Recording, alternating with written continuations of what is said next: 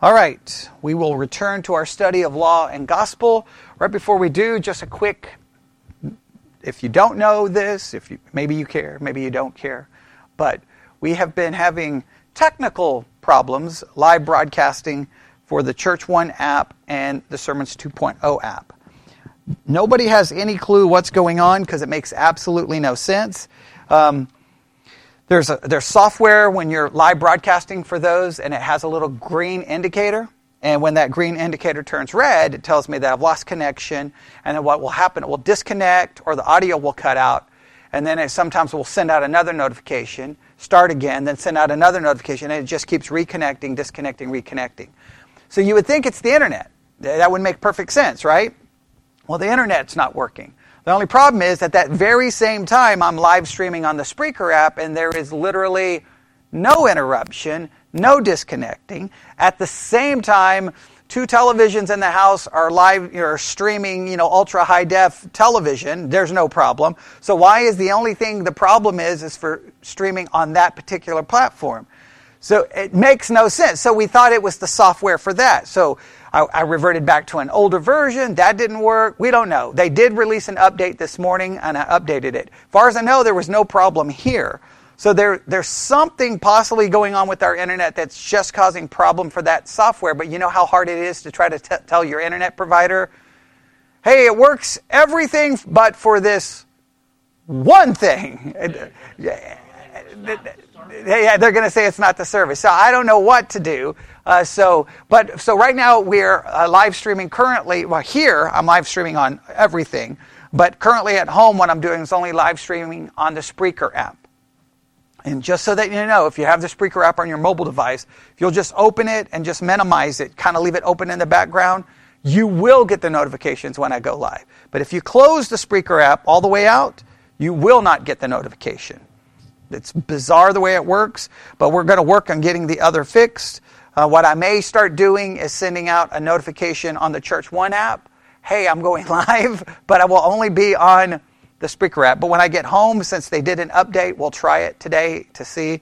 And we'll, but I have no clue what's going on. If I did, I don't know. I've been working on it and working on it. Talked to all kinds of people. Nobody has a clue. Makes absolutely no sense. So it would be better just if the internet went completely down then it would be easy to get it fixed, right? Hey, the internet's down, that would come out. But there, I think there's some weird fluctuation happening in the service, and that's causing that one software to go, what just happened? Because when you look at the numbers, it's supposed to be, I know the numbers don't mean anything to you, but it's supposed to be around 300, 354, and that's usually where it's at.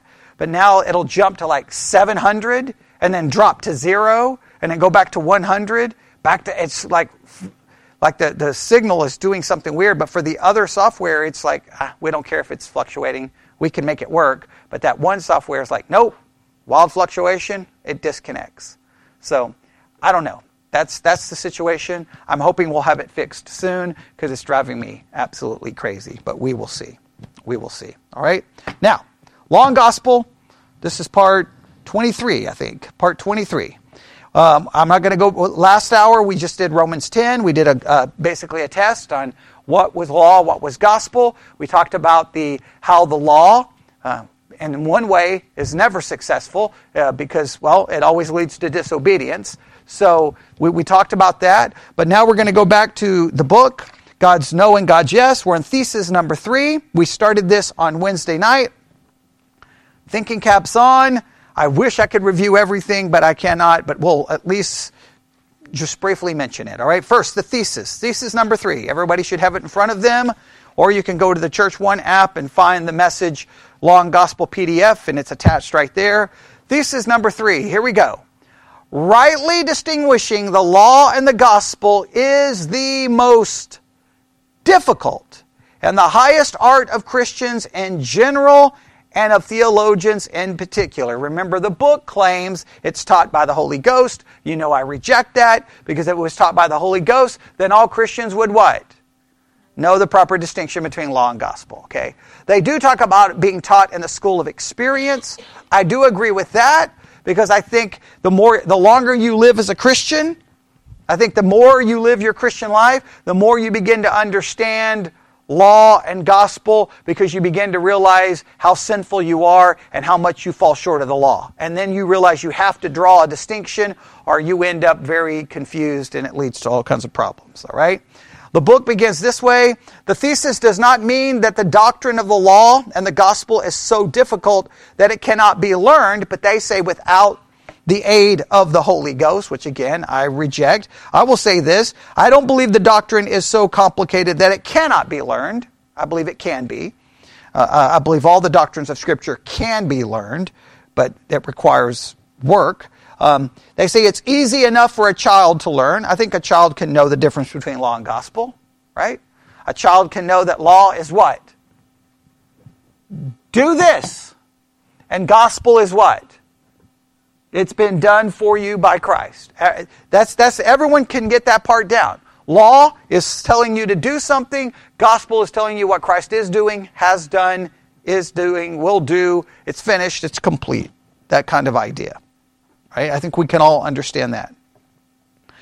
But at the present time, we are studying the application and the use of the doctrine. All right, so let's make sure we have this. Everybody ready? All right, first, we have the basic, the definition of law and gospel. The definition of law and gospel is what? Law is do this, gospel is it's been done. So that's the definition. Now we need to talk about the application and the use. Application and use.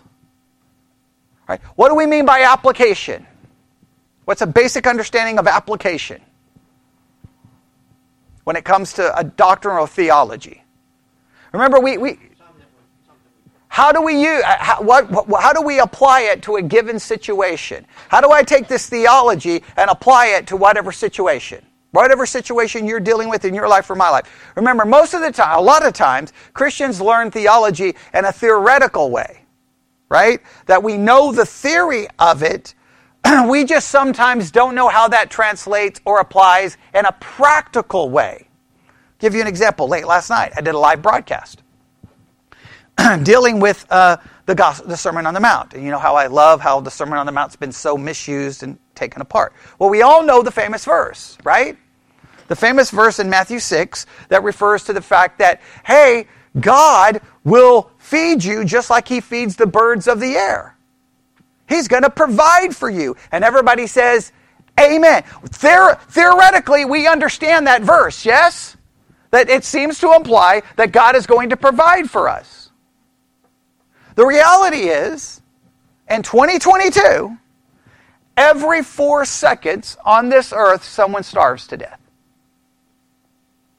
Every four seconds. That's now you see the problem? We've got, we've got a theoretical concept. How does that apply to that situation? Throughout church history, there's been lots of attempts to try to figure it out. We've, and I'll be talking about this today, probably this afternoon, I'll do a broadcast on it. We have this crazy verse in, in Luke where he says, No one, basically, uh, you're, you're going to die. And then in the very same verse, it says, But not a hair of your head will be harmed. How can you say I'm going to die, but not a hair of my head is going to be harmed? How does that make any sense? Right? It's confusing. So, so, so sometimes there's these verses that seem to say one promise, but the reality seems to go against it. Well, same with law and gospel. We've got these, what do we know about law and gospel? They fundamentally differ from each other. Right? So now that, that means there's a right way to apply it and a wrong way. There's a right way to use it, and there's a wrong way to use it. And as Christians, have we been guilty of the wrong way of using law? Probably every, anyone here who's a parent and your use of the law, probably at times we used it incorrectly. Probably all of us. And there's probably, okay, Bobby's like, probably not. No, we all have, okay? And we probably all feel bad. And because sometimes you were doing the best you could with what you knew, and, and you knew law, you knew gospel, and, and in many cases you were taught use law, use law, use law, thinking it was going to accomplish something that ultimately it doesn't. So, at some, and again, that's the school of experience. The problem is you only get one One shot with children, that's it. And then, and then they don't care how many, they expect, they judge you on the basis of what? Perfection. They don't judge you on the basis of how old you were, what was going on. And don't you hate that about when kids judge your parenting? They don't judge it on the fact that, I don't know, you're human, you're fallible, you were 23 trying to, you know, go, go to school, have a job, and try to take care of you. No, no, no. Uh, you should have been perfect. But they don't like you when you judge them on the state of perfection. They, they got to get really mad about that. Okay, but all right, now, now I'm t- chasing a rabbit there. But you get the idea, okay? When you get into life, you realize, well, okay, wait. All right, do I apply law here? Do I apply gospel here? Wait, okay, why should I, how should I use this right now? And we all make mistakes. So there's one thing knowing it, it's another thing in applying it and using it. Does that, does everyone understand that struggle? right? So I think the learning it is simple. The applying it and using it, yeah, not so much. Not, not, not so much at all, all right? But at this present time, we're studying the application and the use of this doctrine. The practical application of the doctrine presents difficulties which no man can surmount by reasonable reflections. You ever hear that? The application presents what? Difficulties which no man can surmount by reasonable reflection. Now, they say the Holy Spirit has to be the one to fix it, but I think the, re- the reality is that it's just sometimes we don't know what to do. And we're going to be overwhelmed by that. I will argue uh, every, every theology and every doctrine in Scripture presents difficulties that we cannot reasonably overcome. That's why sometimes the, the, the, theology gets you so far, and then some things we just have to accept by what? Faith. I don't like that. But it's the, and again, to me, that's why I love the book of Job. He had a theology of God, right? He thought he understood. He, ha- he understood God's sovereignty, yes? But when his kids are dead, he's lost everything, he's suffering. Now he's facing a reality that sometimes doesn't match his theology. So then he has to listen to all his Christian friends who, you know, accuse him of sinning and sinning and sinning and sinning and sinning. And okay, their, their theology is all law, law, law, law, law, law, and you did something wrong. They're horrible, right? So he finally gets to the end. He's like, okay, all right, I got to ask God some questions here, right? And so he starts asking God questions. Because he's trying to reasonably do what? Overcome the difficulty. And remember, Job doesn't even, and, and if Job was confused, that book is the most confusing book in the history of mankind to me. Because who set the whole thing up? God. Everyone wants to blame Satan. God set the whole thing up. That, that makes no sense to me. So Job asks a million questions, and what does he get? some more questions. So he's left with what? No answers. We have more answers reading Job than Job had. And what we know leads us to more questions. And if Job would have known what we know, I don't know how he would, how would you have felt if you would have figured that out? Wait, this whole thing was a game between you and Satan? That you, I'm the pawn in the game? I would have gotten very upset. So I say every theology, every doctrine presents difficulties that cannot be reasonably overcome. They cannot be, re- you have to embrace that. I cannot reasonably understand why God would create a world where every four seconds someone is dying from starvation. That blows my mind. I cannot wrap my mind around it. How every so many seconds a woman is raped. Every so many seconds this, uh, we can go on and on and on, all the horrible things that happen. Do you understand that? I understand it theologically. Well, it's because of sin. Right? We could, and we all say, the more I think about that leads me, well, why would you create a world where there can be sin? He said, well, well, people need freedom. So you think that freedom is wonderful, that there's suffering and pain and death and hell? I don't know how great freedom is in that particular case. Right? It raises so many questions. So I know Christians don't like to hear that. I think every, uh, uh, you may want to write that down. Every doctrine in theology presents difficulties that cannot be reasonably overcome. And that's just after years and years and years of study. Years and years and years of study. Just going, I just don't understand. I don't understand.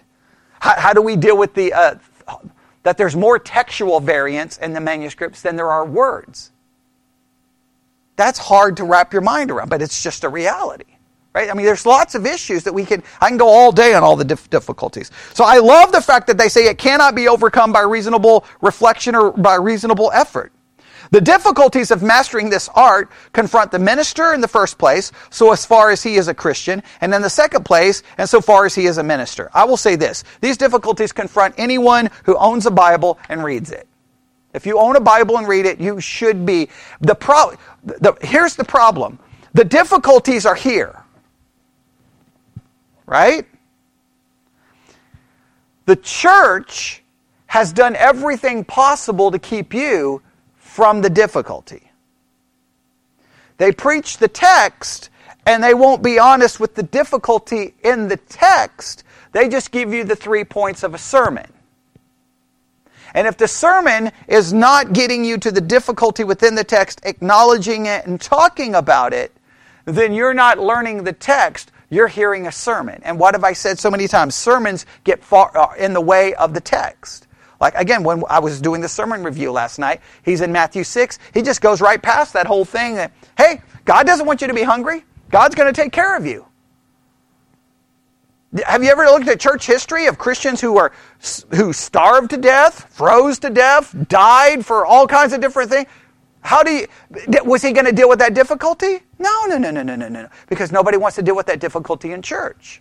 They want three points. They want it nice. They want everyone to be happy. And you know, and, and but that what's the point? If, if I don't understand church that way. To me, that's I want to deal with what's here. Because most of the time, right? Sometimes it's usually I think sometimes teenagers are better at it. The adults are just kind of like giving up and they don't care. But sometimes younger people will like, that makes absolutely no sense. No, no, they're not supposed to say that because the minute they say that, the parents are like, shh, you can't say that. Shh, shh, have faith. Like, no, ask the questions because I'm telling you, everyone around you, if they're honest, would be like, what? What? I don't, it makes no sense. I, I, have been doing that my whole life. I, I, I, don't understand. I don't understand. And then I'm looking around at everybody else and like, nobody else has a problem? Nobody sees the. No, nobody? See, okay, all right, I guess we're good. All right. Everybody, now everybody reads, reads Genesis 1 1 and go, Amen. And I'm like, I've got a problem.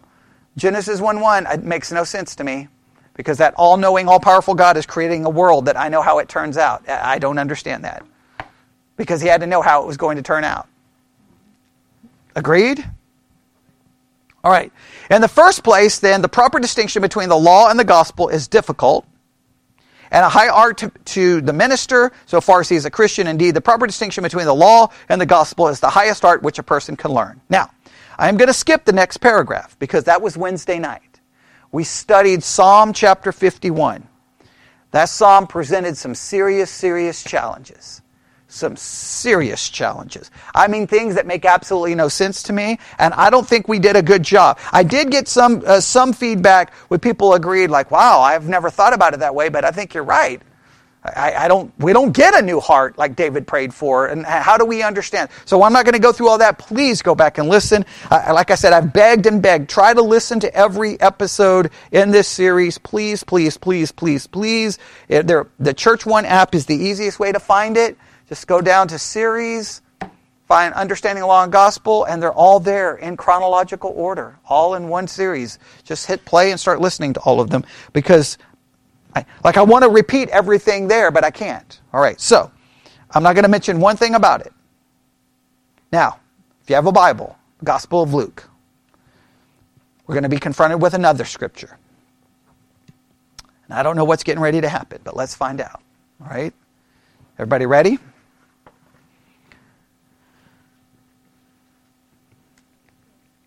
Here we go. Luke chapter 5. I've got two Bibles here. I'm going to go with this one. Yep. Let's go back to Luke 5 1 because I want context. They just jump right in the middle of it. I don't want to do that. I understand why they're doing it because they're doing it in a lecture format and they're just trying to make one point. I want us to at least see what's going on here. Everyone probably is very familiar with this story, all right? Here we go. Luke chapter 5, verse 1. And it came to pass that as the people pressed upon him to hear the word of God, he stood at the lake of Gennesaret and saw two ships standing by the lake. But the fishermen were gone out of them and were washing their nets. Right? Uh, and he entered into one of the ships, which was Simon's. And he prayed him that he would thrust out a little, little from the land. And he sat down and taught the people out of the ship. Pretty simple, pretty straightforward, right? There's lots of people. He gets out on the boat a little ways so that he can then speak to the people. Now, if you go back into church history and read the church fathers, everything. The ship represents one thing, the water represents something else, and, and, it just turns crazy. We won't go into all of that right now, okay? So he, everyone sees that. He entered into one of the ships, he thrust out, he speaks to the people. When he had left speaking, in other words, when he finished his teaching, what does he say? He said unto Simon, Launch out into the deep and let down your nets for a draught. And Simon answering said unto him, Master, we have toiled all the night and have taken nothing. Nevertheless, at that word, I will let down the net. All right? That you can kind of, I think you can feel maybe, we've been doing this all night. Really? We, okay, all right. Whatever you say. Whatever you say. And when they had, when they had this done, they enclosed a great multitude of fishes, and their nets break. And they beckoned unto their partners, which were on, which were in the other ship, and they should come and help them. And they came and filled both the ships so that they began to sink. When Simon Peter saw it, he fell down at Jesus' knees, saying, Depart from me, for I am a sinful man, O Lord. All right? Now, before we read what they are going to do with this, there's the question What led to Peter's conviction and confession? What led to Peter's confession and conviction here?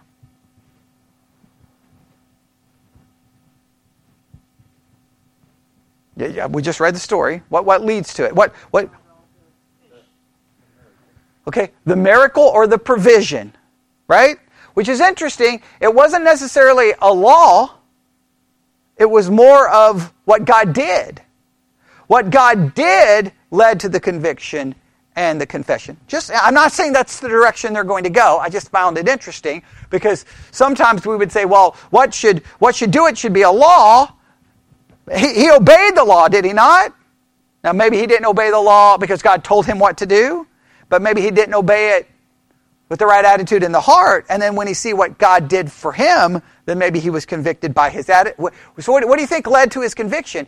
Do you think it was because Peter was aware of how bad his attitude was?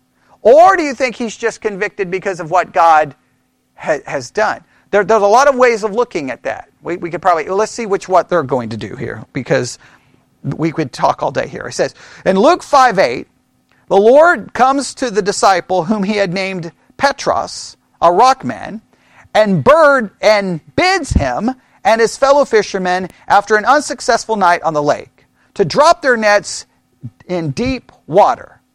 Peter complied, most likely expecting, however, that he would catch nothing. I, do you think there's a little truth to that? That Peter was like, all right, we'll, we'll do this. But, I, but he really didn't believe that they were going to catch anything. Do you think Peter doubted? I think that there's probably like, ah, come on. All right, well, we'll do this anyway. Okay, all right. I, I think there's a little. I think there's a little truth to that. All right, but lo, they caught such a multitude of fishes that their nets broke. Now, Peter, they says, seized with fear. He reflects, they think he's reflecting on something that must that must be the almighty God himself who has spoken to me. That must be my maker. He will one day be my judge he falls down at Jesus' knees and says, Depart from me, for I'm a sinful man, O Lord. He expects the Lord to say to him, Look at the multitude of sins you have committed. You are worthy of everlasting death and damnation. So they believe that what happened is once he saw the miracle, Peter realized that he was speaking to God and then realized, oh no. One, I, I, I, I, think that it may be reasonable to, to conclude that what Peter, if, if Peter realized Jesus was God by the miracle, then Peter was very much aware of his attitude about doing it. Do, do, do I think that's true, or what, what do you think? So see, see why I asked the question? What motivated Peter to confess? What motivated Peter to get upset here? What do you think motivated it? They think the reason is he realized, oh, wow, I'm in the boat with God, and I just had a really like, you don't even know what you're talking about. Okay, I'll just do this. And now he realized, whoa, I, I just did that to, the, to God. Now, see, you see one of the limitations of studying the Bible? What's the problem sometimes with studying the Bible? We're not given the insight there, right? So we can all start speculating. And I guarantee if we went around the room, all of you have your own thoughts or opinions here. But here's what we do know Jesus told him to do something, he complied, but it. We do know he, he, did, he did so. Would we say he did so reluctantly? Well, looking back at the text, what would you say indicated that he was somewhat reluctant to do it? Hey, we've already been doing this all night.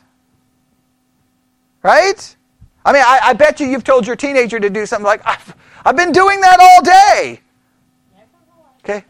Okay? Okay, do it. Do it. What? Well, they usually don't say "nevertheless" at your word. I'll do it. They're just, they think that that should be good enough grounds to get out of it. But you, we all know that attitude. We've all had that attitude, right?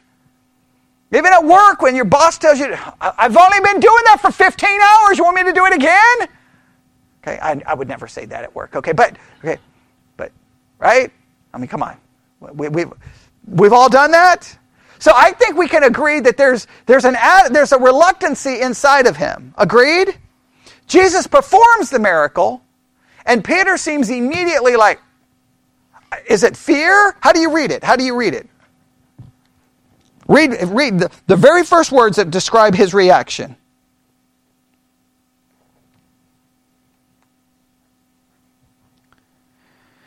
Depart from me, for I'm a sinful man, O Lord. Now it says, For he was astonished that they, that, uh, and all that were with him at the draught of the fishes, fishes which they had taken. But look, what is, what is the first words Jesus say to, says to him? Fear not. Is that not interesting? Fear not. Does everybody see that? Am I reading that correctly? And so, and, look at verse 10. And so was also James and John, the sons of Zebedee, which were partners with Simon. And Jesus said unto, he says unto Simon, there's other people with him, but he speaks directly to Simon. Who's the one who confessed his sin? Simon, and he says, Fear not, which seems to indicate that his confession was motivated by what? Maybe it was by fear. If it was by fear, what would be the fear? I just had a horrible attitude towards the creator of the universe. I just had an attitude with God. Possibly? Are, are you maybe a little bit more convinced now? Okay, maybe, maybe not. All right. Let's see what they, they say here. They clearly believe it was because of fear, right? They said, Peter is seized with fear. He reflects that this must be the Almighty God Himself who has spoken to me. That must be my maker. He will one day be my judge. He falls down at Jesus' knees and says, Depart from me, for I'm a sinful man, O Lord. He expects the Lord to say to him, Look at the multitude of your sins you've committed. You're worthy of everlasting death and damnation. Where then did Peter's fright come from? Why did he not thank Jesus when he fell down at his knees? You think that maybe his reaction would be, Thank you, but it's not thank you. Is that kind of odd to you? Wait, we've been working all night, and he just gave us enough fish that may support us for the next month. But he doesn't say thank you. He confesses. That's an interesting question. What do you think the answer is? Why did he not thank Jesus when he fell down at his feet? This is their answer. Because his many sins passed before his mind's eye, and that condition, and that condition, it was impossible for him to express cheerful gratitude. But he had to drop trembling to his knees and cry to his Lord and Savior these awful words Depart from me, O Lord. The devil, and they say, the devil had robbed him of all comfort and whispered to him that he must speak thus to Jesus. He expected nothing else than to be slain by the Lord.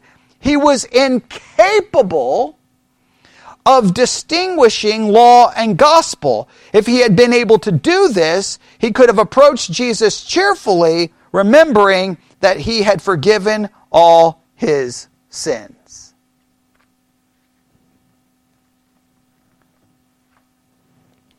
Their argument here is that Peter was obliterating the distinguishing, distinguishing between law and gospel because he's already been called by Jesus, and if he's already been called by Jesus, then they were saying he should already know his sins have been forgiven, but he doesn't see the forgiveness of his sins, he sees the reality of his sin. And instead of thanking God for what he has been given, he can only see the guilt of his sin. Well, that's, that's a good point. That's a good point.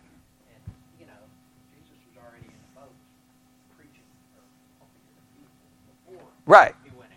So Peter, Right. We know, we see, we, we can we agree that he obviously had some kind of fear. Right? Now, that, that, that's, that passage they wanted us to read is, is in Luke what? That's in Luke 5, right? Okay? Now, if we're reading Luke, because, because Bobby makes a very good point here, eh, if, if, if we just go with Luke, has Peter been called before this point?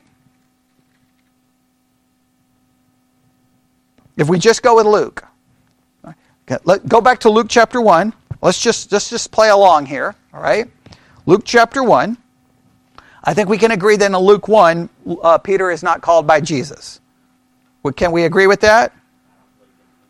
Okay, because all of Luke 1 is going to be dealing, it's going to be dealing with the angel foretells Jesus' birth. It's going to talk about Elizabeth, Mary, John the Baptist. Everybody see all of that? Chapter 2, what do we have in chapter 2? Jesus' birth. Yes? His name, naming and presentation in the temple, correct? Simeon beholds God's salvation. Anna gives thanks. Jesus uh, gives thanks. Jesus converses with his teachers because what happens? His parents lose him, remember? Leave him at the temple. Then John chapter, or John chapter 3, Luke chapter 3. John the Baptist, he addresses the multitude. What happens in 321? Uh, baptism in 321, correct? Genealogy starts in what? Verse 23? Chapter 4 is what? Temptation, right? Everybody see that? Chapter 4, or chapter 4 is starting in verse 14. Jesus starts preaching. Yes? Okay, uh, he preaches all the way through 4, correct? Uh, all the way down to verse 30, because they try to kill him, don't they? And verse 29, don't they try to kill him? Chapter 4, verse 31. There's an unclean devil right there, and then there's a healing ministry in 438 through 44, if I remember correctly, right? Okay? Then in chapter 5, boom, then Peter. So, there's a lot of ways of looking at this, right? Because they want to use it as, a, uh, as someone not properly distinguishing between law and gospel. So let's go through this. If, now let's see, say this is correct, right? So let's make sure we go with this. Jesus tells Peter to do something, right? Peter clearly seems to have a reluctant attitude to do it. Yes? But he goes on with it. Maybe he goes along with it because at this point, Jesus may have a little bit of fame and popularity, and how would we know this? Well, just in chapter 5, doesn't it say there's like a multitude there that's so great? So Peter knows he's hey, this is a uh, this guy's popular, well respected. There's all these people listening to him. He's in my boat, right? So, oh man, now he wants to go fishing. I've been doing this all night. All right, so I'm going to be nice, but inwardly I'm not so nice. I'm like this guy. I don't know what he's thinking, right? He goes out. He does exactly what Jesus says, and then he's confronted with the fact that maybe Jesus is more than just a good teacher. Maybe he is God. And then he is convicted. If that is the case, and this is like the initial, we can almost refer to this as the initial conversion of Peter. It, now, we would have to put a harmony of the Gospels to see if this works, but I'm just going with this for argument's sake. Then, would this be a correct use? Would, would this not be Peter confusing law and gospel? This would be Peter responding correctly, right? He was given a command. He had a bad attitude about the command. He sees that this is actually God, and when confronted with the presence of God, he is overcome with fear. And therefore, he confesses his sin, and then Jesus says, Fear not. Meaning, I'm going to take care, I, will take, I, don't worry about the sin, I'll take care of the sin situation. Would that be a, a, a obliteration of law and gospel? I think this would be a right application and use. Correct? Jesus doesn't need to give him any more law because Peter's already what? Convicted. So what did he need? Gospel, which is fear not. You don't need to fear. Does that make sense? They want to use it as kind of an illustration of us missing the gospel benefits, like all the fish, because we are so blinded by our sin. I do appreciate trying to do that. I just don't know if the text leads to that. Remember, I don't care what book, I don't care how much we agree with the theology of a book. What do we always have to care first and foremost about? How is the scripture being utilized? Right? How is the scripture being utilized? If we go to, um, go to Matthew really quick. Go to Matthew really quick.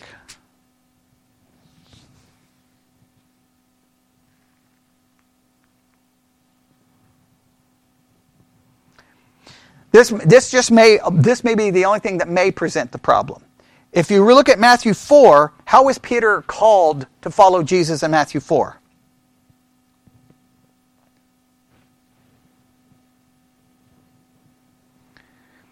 Start in verse, you can, you can skim verse 12 to 22. That's where you'll find your answer. How is he called there?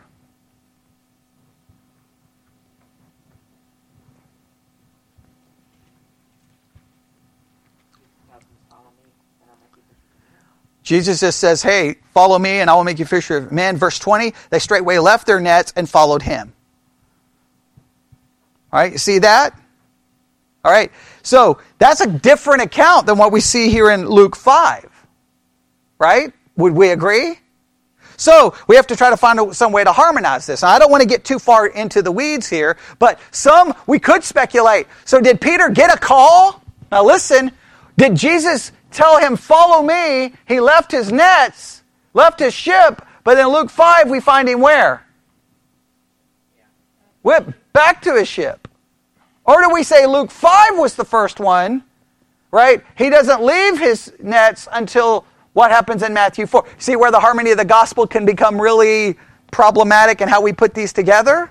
Because how we put this together is majorly this tells a whole story, right? Imagine the scene.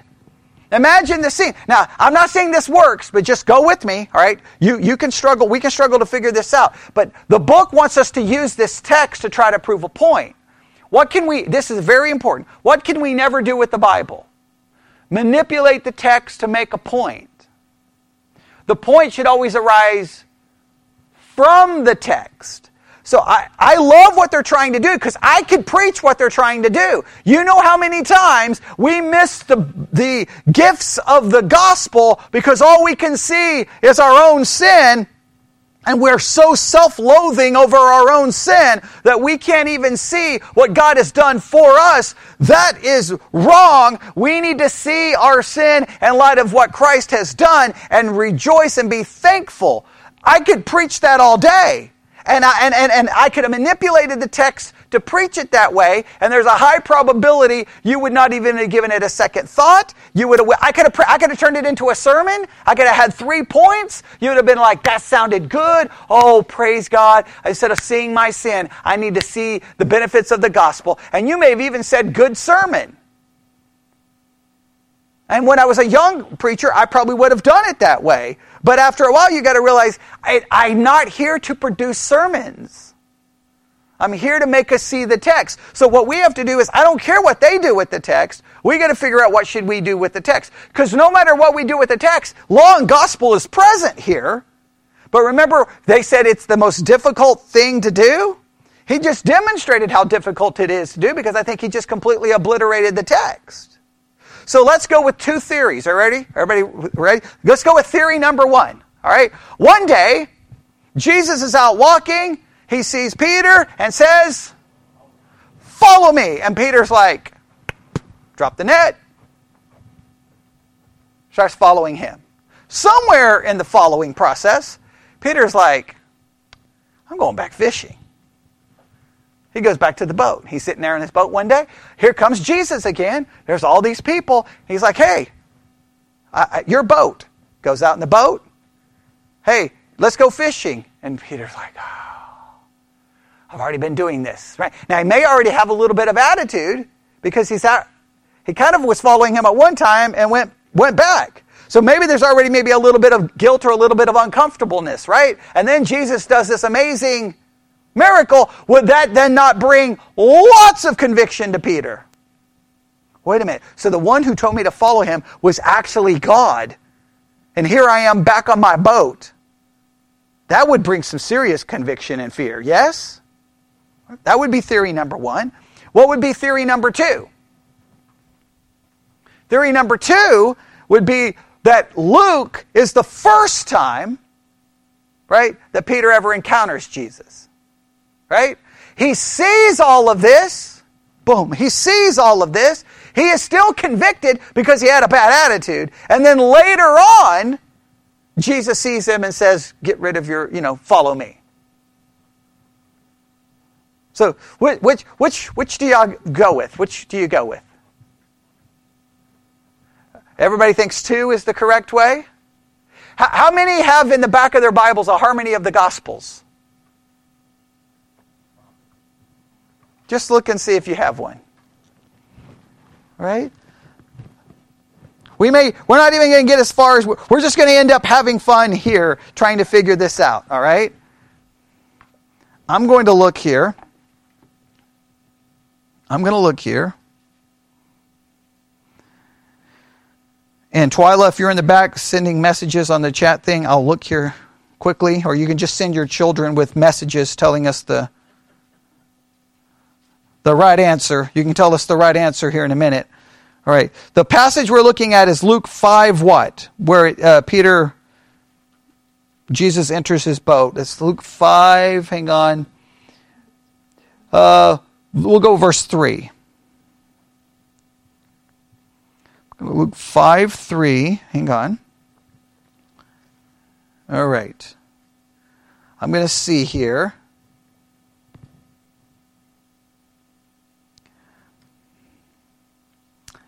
Does anybody even bother to figure out when this supposedly happens? All right? Now, they, one commentary says in Luke 5 3, even then, even at this point in Luke 5, Peter is almost given a point of privilege because it's his boat that Jesus chooses, almost establishing they may already have known each other or had some kind of relationship.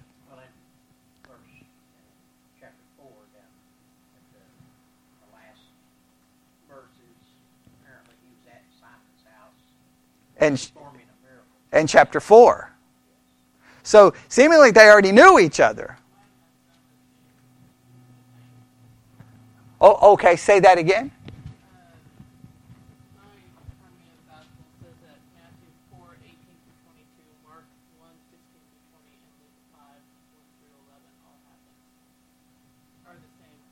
Are the same event, just with different details.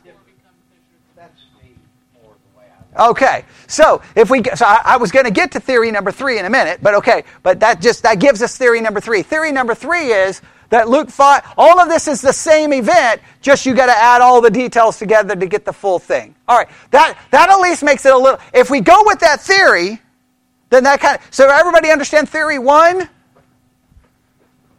Peter was called, but ends up going back fishing. And then Jesus comes to his boat, and then boom, he's obviously very, very convicted. Theory two has the boat happening, but then later on, you go back to Matthew, and then he sees Peter and is like, hey, follow me. And then Peter finally gets rid of the boat. Or theory three, both of them are the exact same event, just different details. You got three, th- three theories. If we go with theory three, do what? Okay? All right. Well, you got different accounts for different purposes, right? All the all the different things we can say, say about it. So let's go with that theory. Now, the, I guarantee if I get into the commentaries, it's probably going to get ugly and messy and who knows what. All right. But let's go with theory number three. We'll just go with this one because at least this one's a little easier to work around. Then this is the then this basically is well, obviously Jesus had some dealings with Simon prior to because we see him in chapter four at his house, right? Is that correct? Everybody see that? Let's see if we all are in agreement. Yeah, we believe that it is, I believe. Everybody see it? Yes, no? What verse? Let's see, do we agree or disagree? 38, right? What does it say?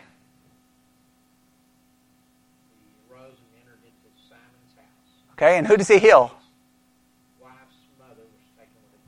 His mother in law, right? And so the, and the reason why this is so important is this is always used to prove that Peter was married, which then people use to argue against the Catholic Church not allowed. So you see, you see why this is so important? All right, so let's go with this theory, all right? Does this change how you read the text at all? This is really, in a sense, the first. So this way, we would have to almost see this as what? Peter's initial salvation. Agreed? Would, would everyone agree that this really is recording Peter's initial salvation? Luke 5.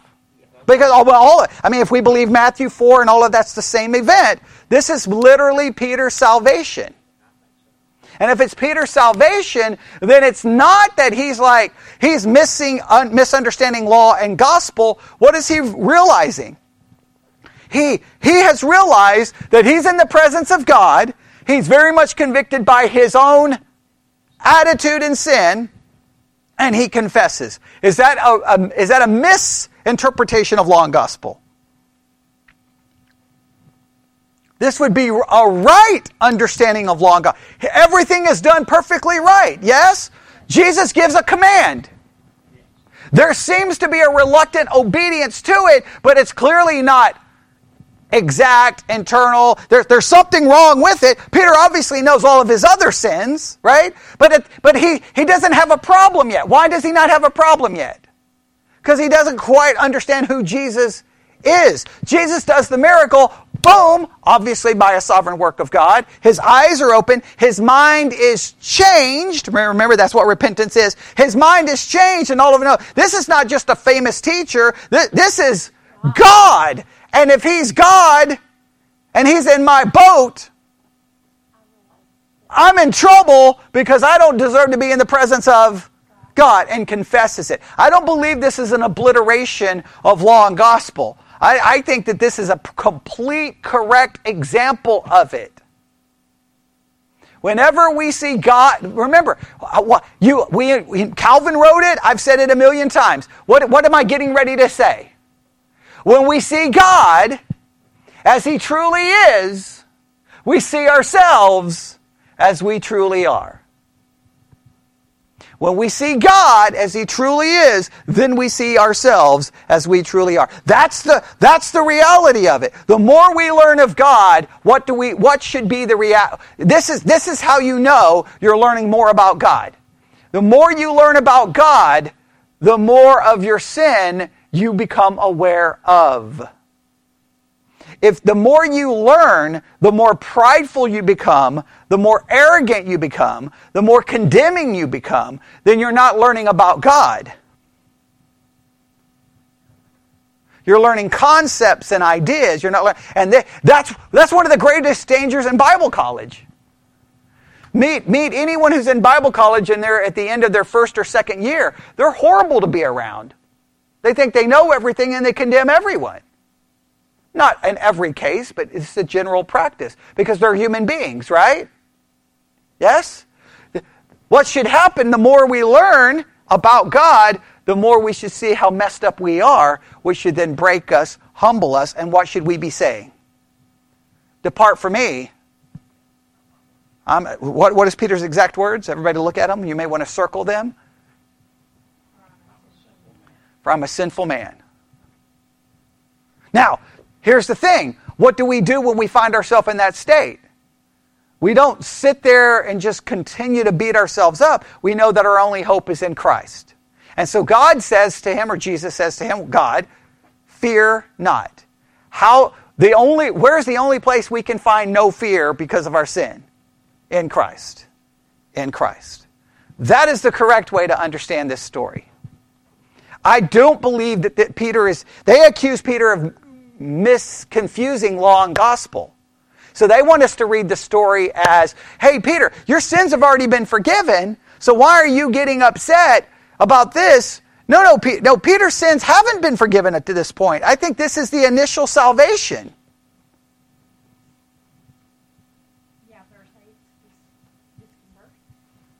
I, I don't. I mean, do you do y'all, do y'all like that, or do you disagree with it? I like how Diane is saying verse 8 is his conversion. When Simon Peter saw it, he fell down at Jesus, uh, saying, Depart from me, for I'm a sinful man, O Lord. That is conversion, is when you say, Lord, I am a sinner. That is conversion. Conversion takes place when you realize you're a sinner.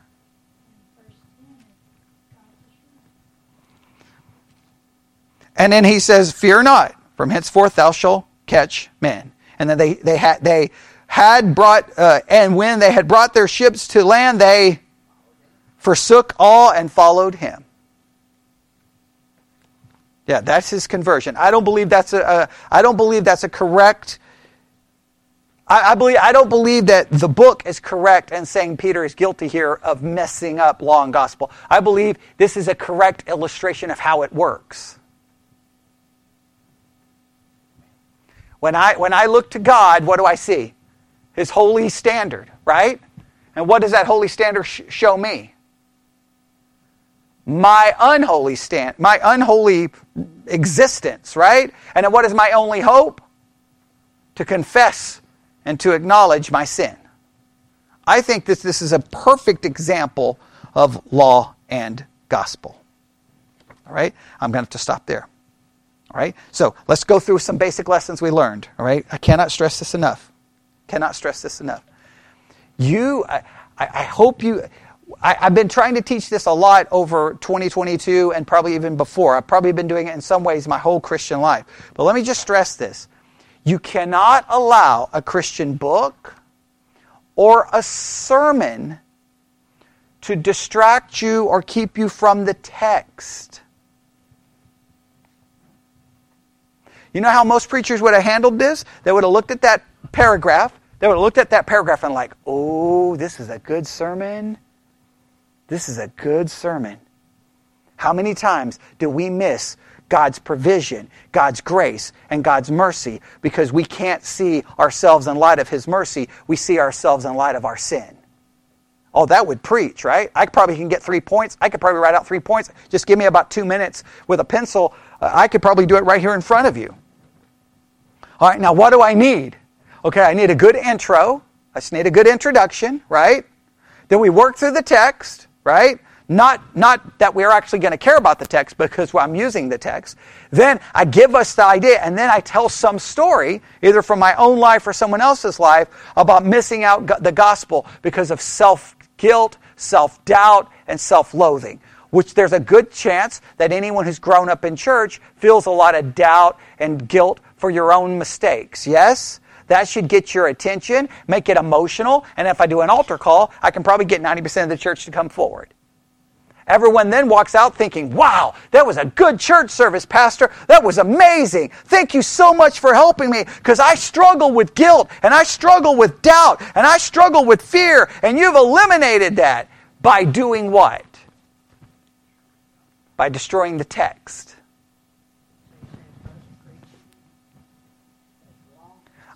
I think most preaching is designed to give you a sermon, not to give you the text. The text is simply a device to get points so they can give you a sermon. Because I think in many cases, when you deal with the text, it doesn't always fit nice and neat, right? What did we have to do there with that text? What were some things we had to figure out? Now, most preachers wouldn't have done it the way I did because I try to make you do part of the work. But what, what did we have to figure out with that text? We had to figure out the timing of it, right? right? We had to figure out the timing. Once we figured out the timing, that would obliterate some of the sermons, right? That obliterated some of the sermons, right? Because now we realize, oh, wait, this is Peter's initial conversion. So preaching the sermon the way others would preach it would not be an accurate representation of the text. Once we get the actual meaning of the text, then what do we learn from it? Well, then we learn a beautiful picture of when we see God as He is, then we see ourselves as we truly are, and that brings about conversion. There's still a sermon there, but it has to be in accordance with the text. I think too many times we're so worried about sermons that we're not worried about the text. And this book fell right into the trap. He ha- what does he want to show us? With the wrong application of law and gospel, and he thought he found it right there. But he didn't find it right there. He should have been using it as an example of the distinction. So I'm saying when you hear a sermon, you say you have to, this is the question you have to ask. When you leave a sermon, do I, did I truly understand the text as it is written? Does that make sense? Did I understand the text? Not how good the three points were, not how sad the story was at the end, not how funny the opening joke was, not how he made perfect eye contact and he had good inflection in his voice and it was wonderful and he was a great speaker and it was and everything was wonderful. No, do you understand the text? I, so many times when I, especially when I was in the military and I worked with lots of people who went to church, I loved on Mondays. They'd come in on Monday and say, So, how was church? And they would tell me, Oh, it was amazing. God was moving. It was great. I felt the Spirit. And they would tell me how wonderful it was. I'm like, Okay, okay, okay. All right, so what was the text? They'd give me the text. I'm like, Okay, tell me about the sermon. In many cases, they couldn't remember, okay, which, yeah, don't even get me started on you know, the, the, the meaninglessness of preaching sometimes. But sometimes they would remember what? The points. And that'd be great. So then, not all the time, but most of the time, if they, they would mention the text, most of the time I would know at least enough about it. Sometimes I'd have to go look real quick, but most of the time I would know the text, and then I would just start asking questions about the text. Well, what about this? Or what about this? Or what about that? Or what, what, what, what do you think about that? And guess what? In many cases, they could not do. They couldn't tell me anything about the text. All they could do was repeat the points. That's what I'm talking about. What should you be able to say? Boom. Here's the text. Here's who it was written to. Here's why it was written. Here's what was going on. Here's what the text means. Here's what the text doesn't mean. If you can't explain the text, then all you got was a sermon. And if all you got was a sermon and not the text, then something was wrong. And you know what a lot of people want?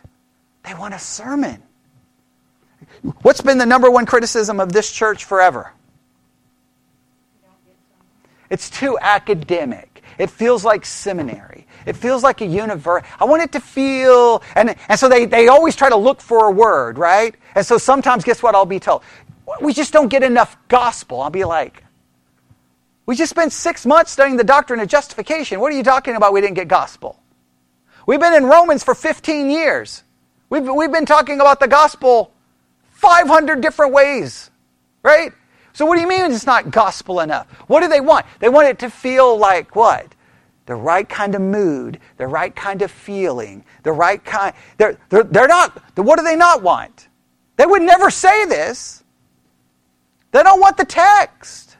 But if you're dealing with the text, is it always nice and neat?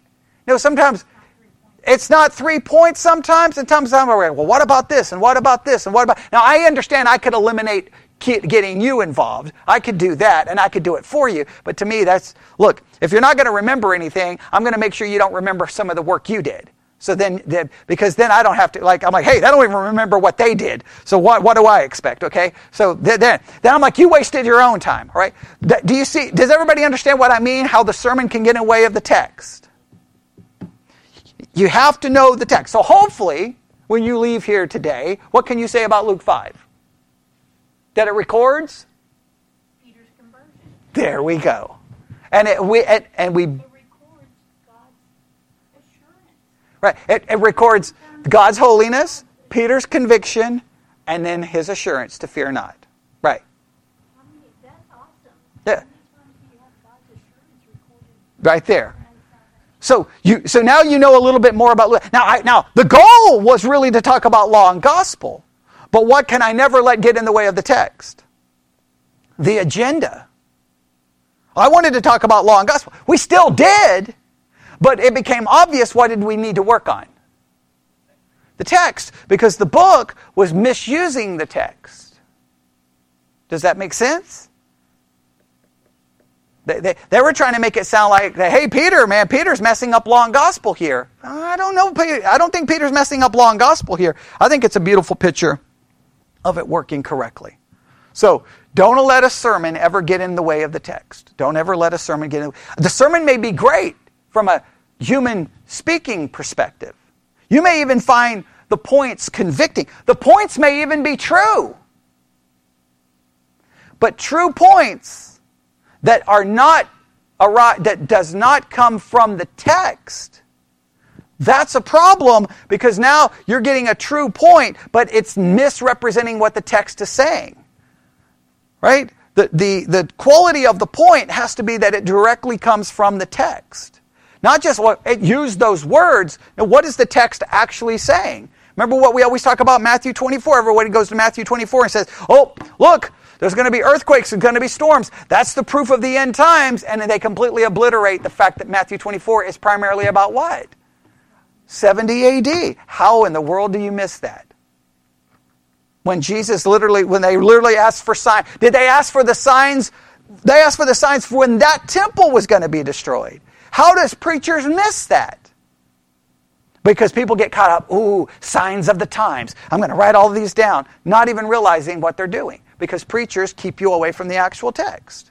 He, I can't even get started on Hebrews, where people turns it into about can you lose your salvation? Can you lose it? Can you lose it? Hebrews is about, hey, to the Jews, your system of salvation is about to be obliterated because 70 AD is about to occur. You need Jesus. It, it's not about soteriology as much as it about the replacement of Judaism with Christianity. But uh, again, people don't interpret that. Why? Because we want sermons. And this turned into an example of that and wasn't the goal. The goal was law and gospel. But it became obvious that what, I, what did I need to do? Stop. Stop. And look at the text. And we did the same thing with Psalm 51 on Wednesday. What did we do?